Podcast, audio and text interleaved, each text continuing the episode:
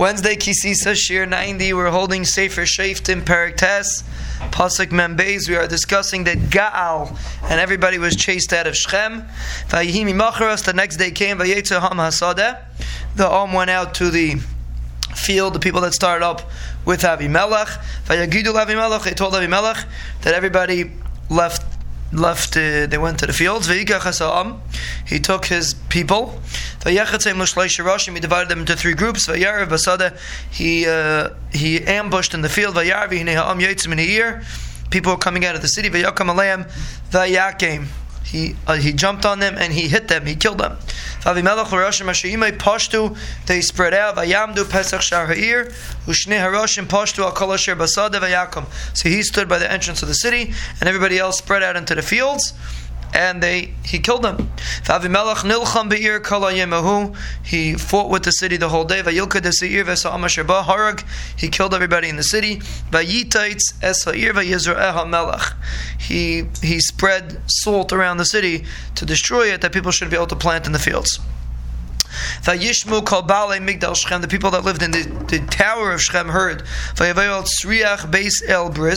They came to this place. They heard that what's going on. So they came to this place. He heard that they all gathered together.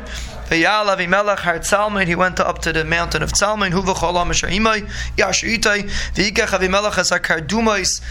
He took axes in his hand. He cut off wood. He carried it. He put it on his shoulder. Asisi, you saw what I'm doing. Do like me also. Each one took a piece of wood. They followed Avimelech. They put it on this place called Suriach. And they burned it in fire. He killed everybody out. It was 1,000 people, and he killed them because he was angry at the people of Shechem. He went to Tevitz.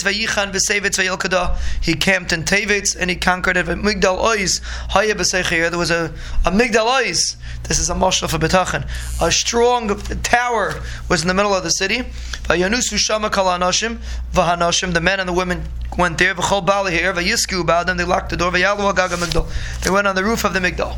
So Avimelech had Amigdala. He came to the Migdava Yelachem by. He fought with the Migdava Yigash at Pesach Amigdala Sarfabesh. He wanted to burn it. A woman threw a stone down like a millstone on the head of Avimelech. She crunched his skull. He called the Nar, Naisi Kalev, the one that carried his weapons.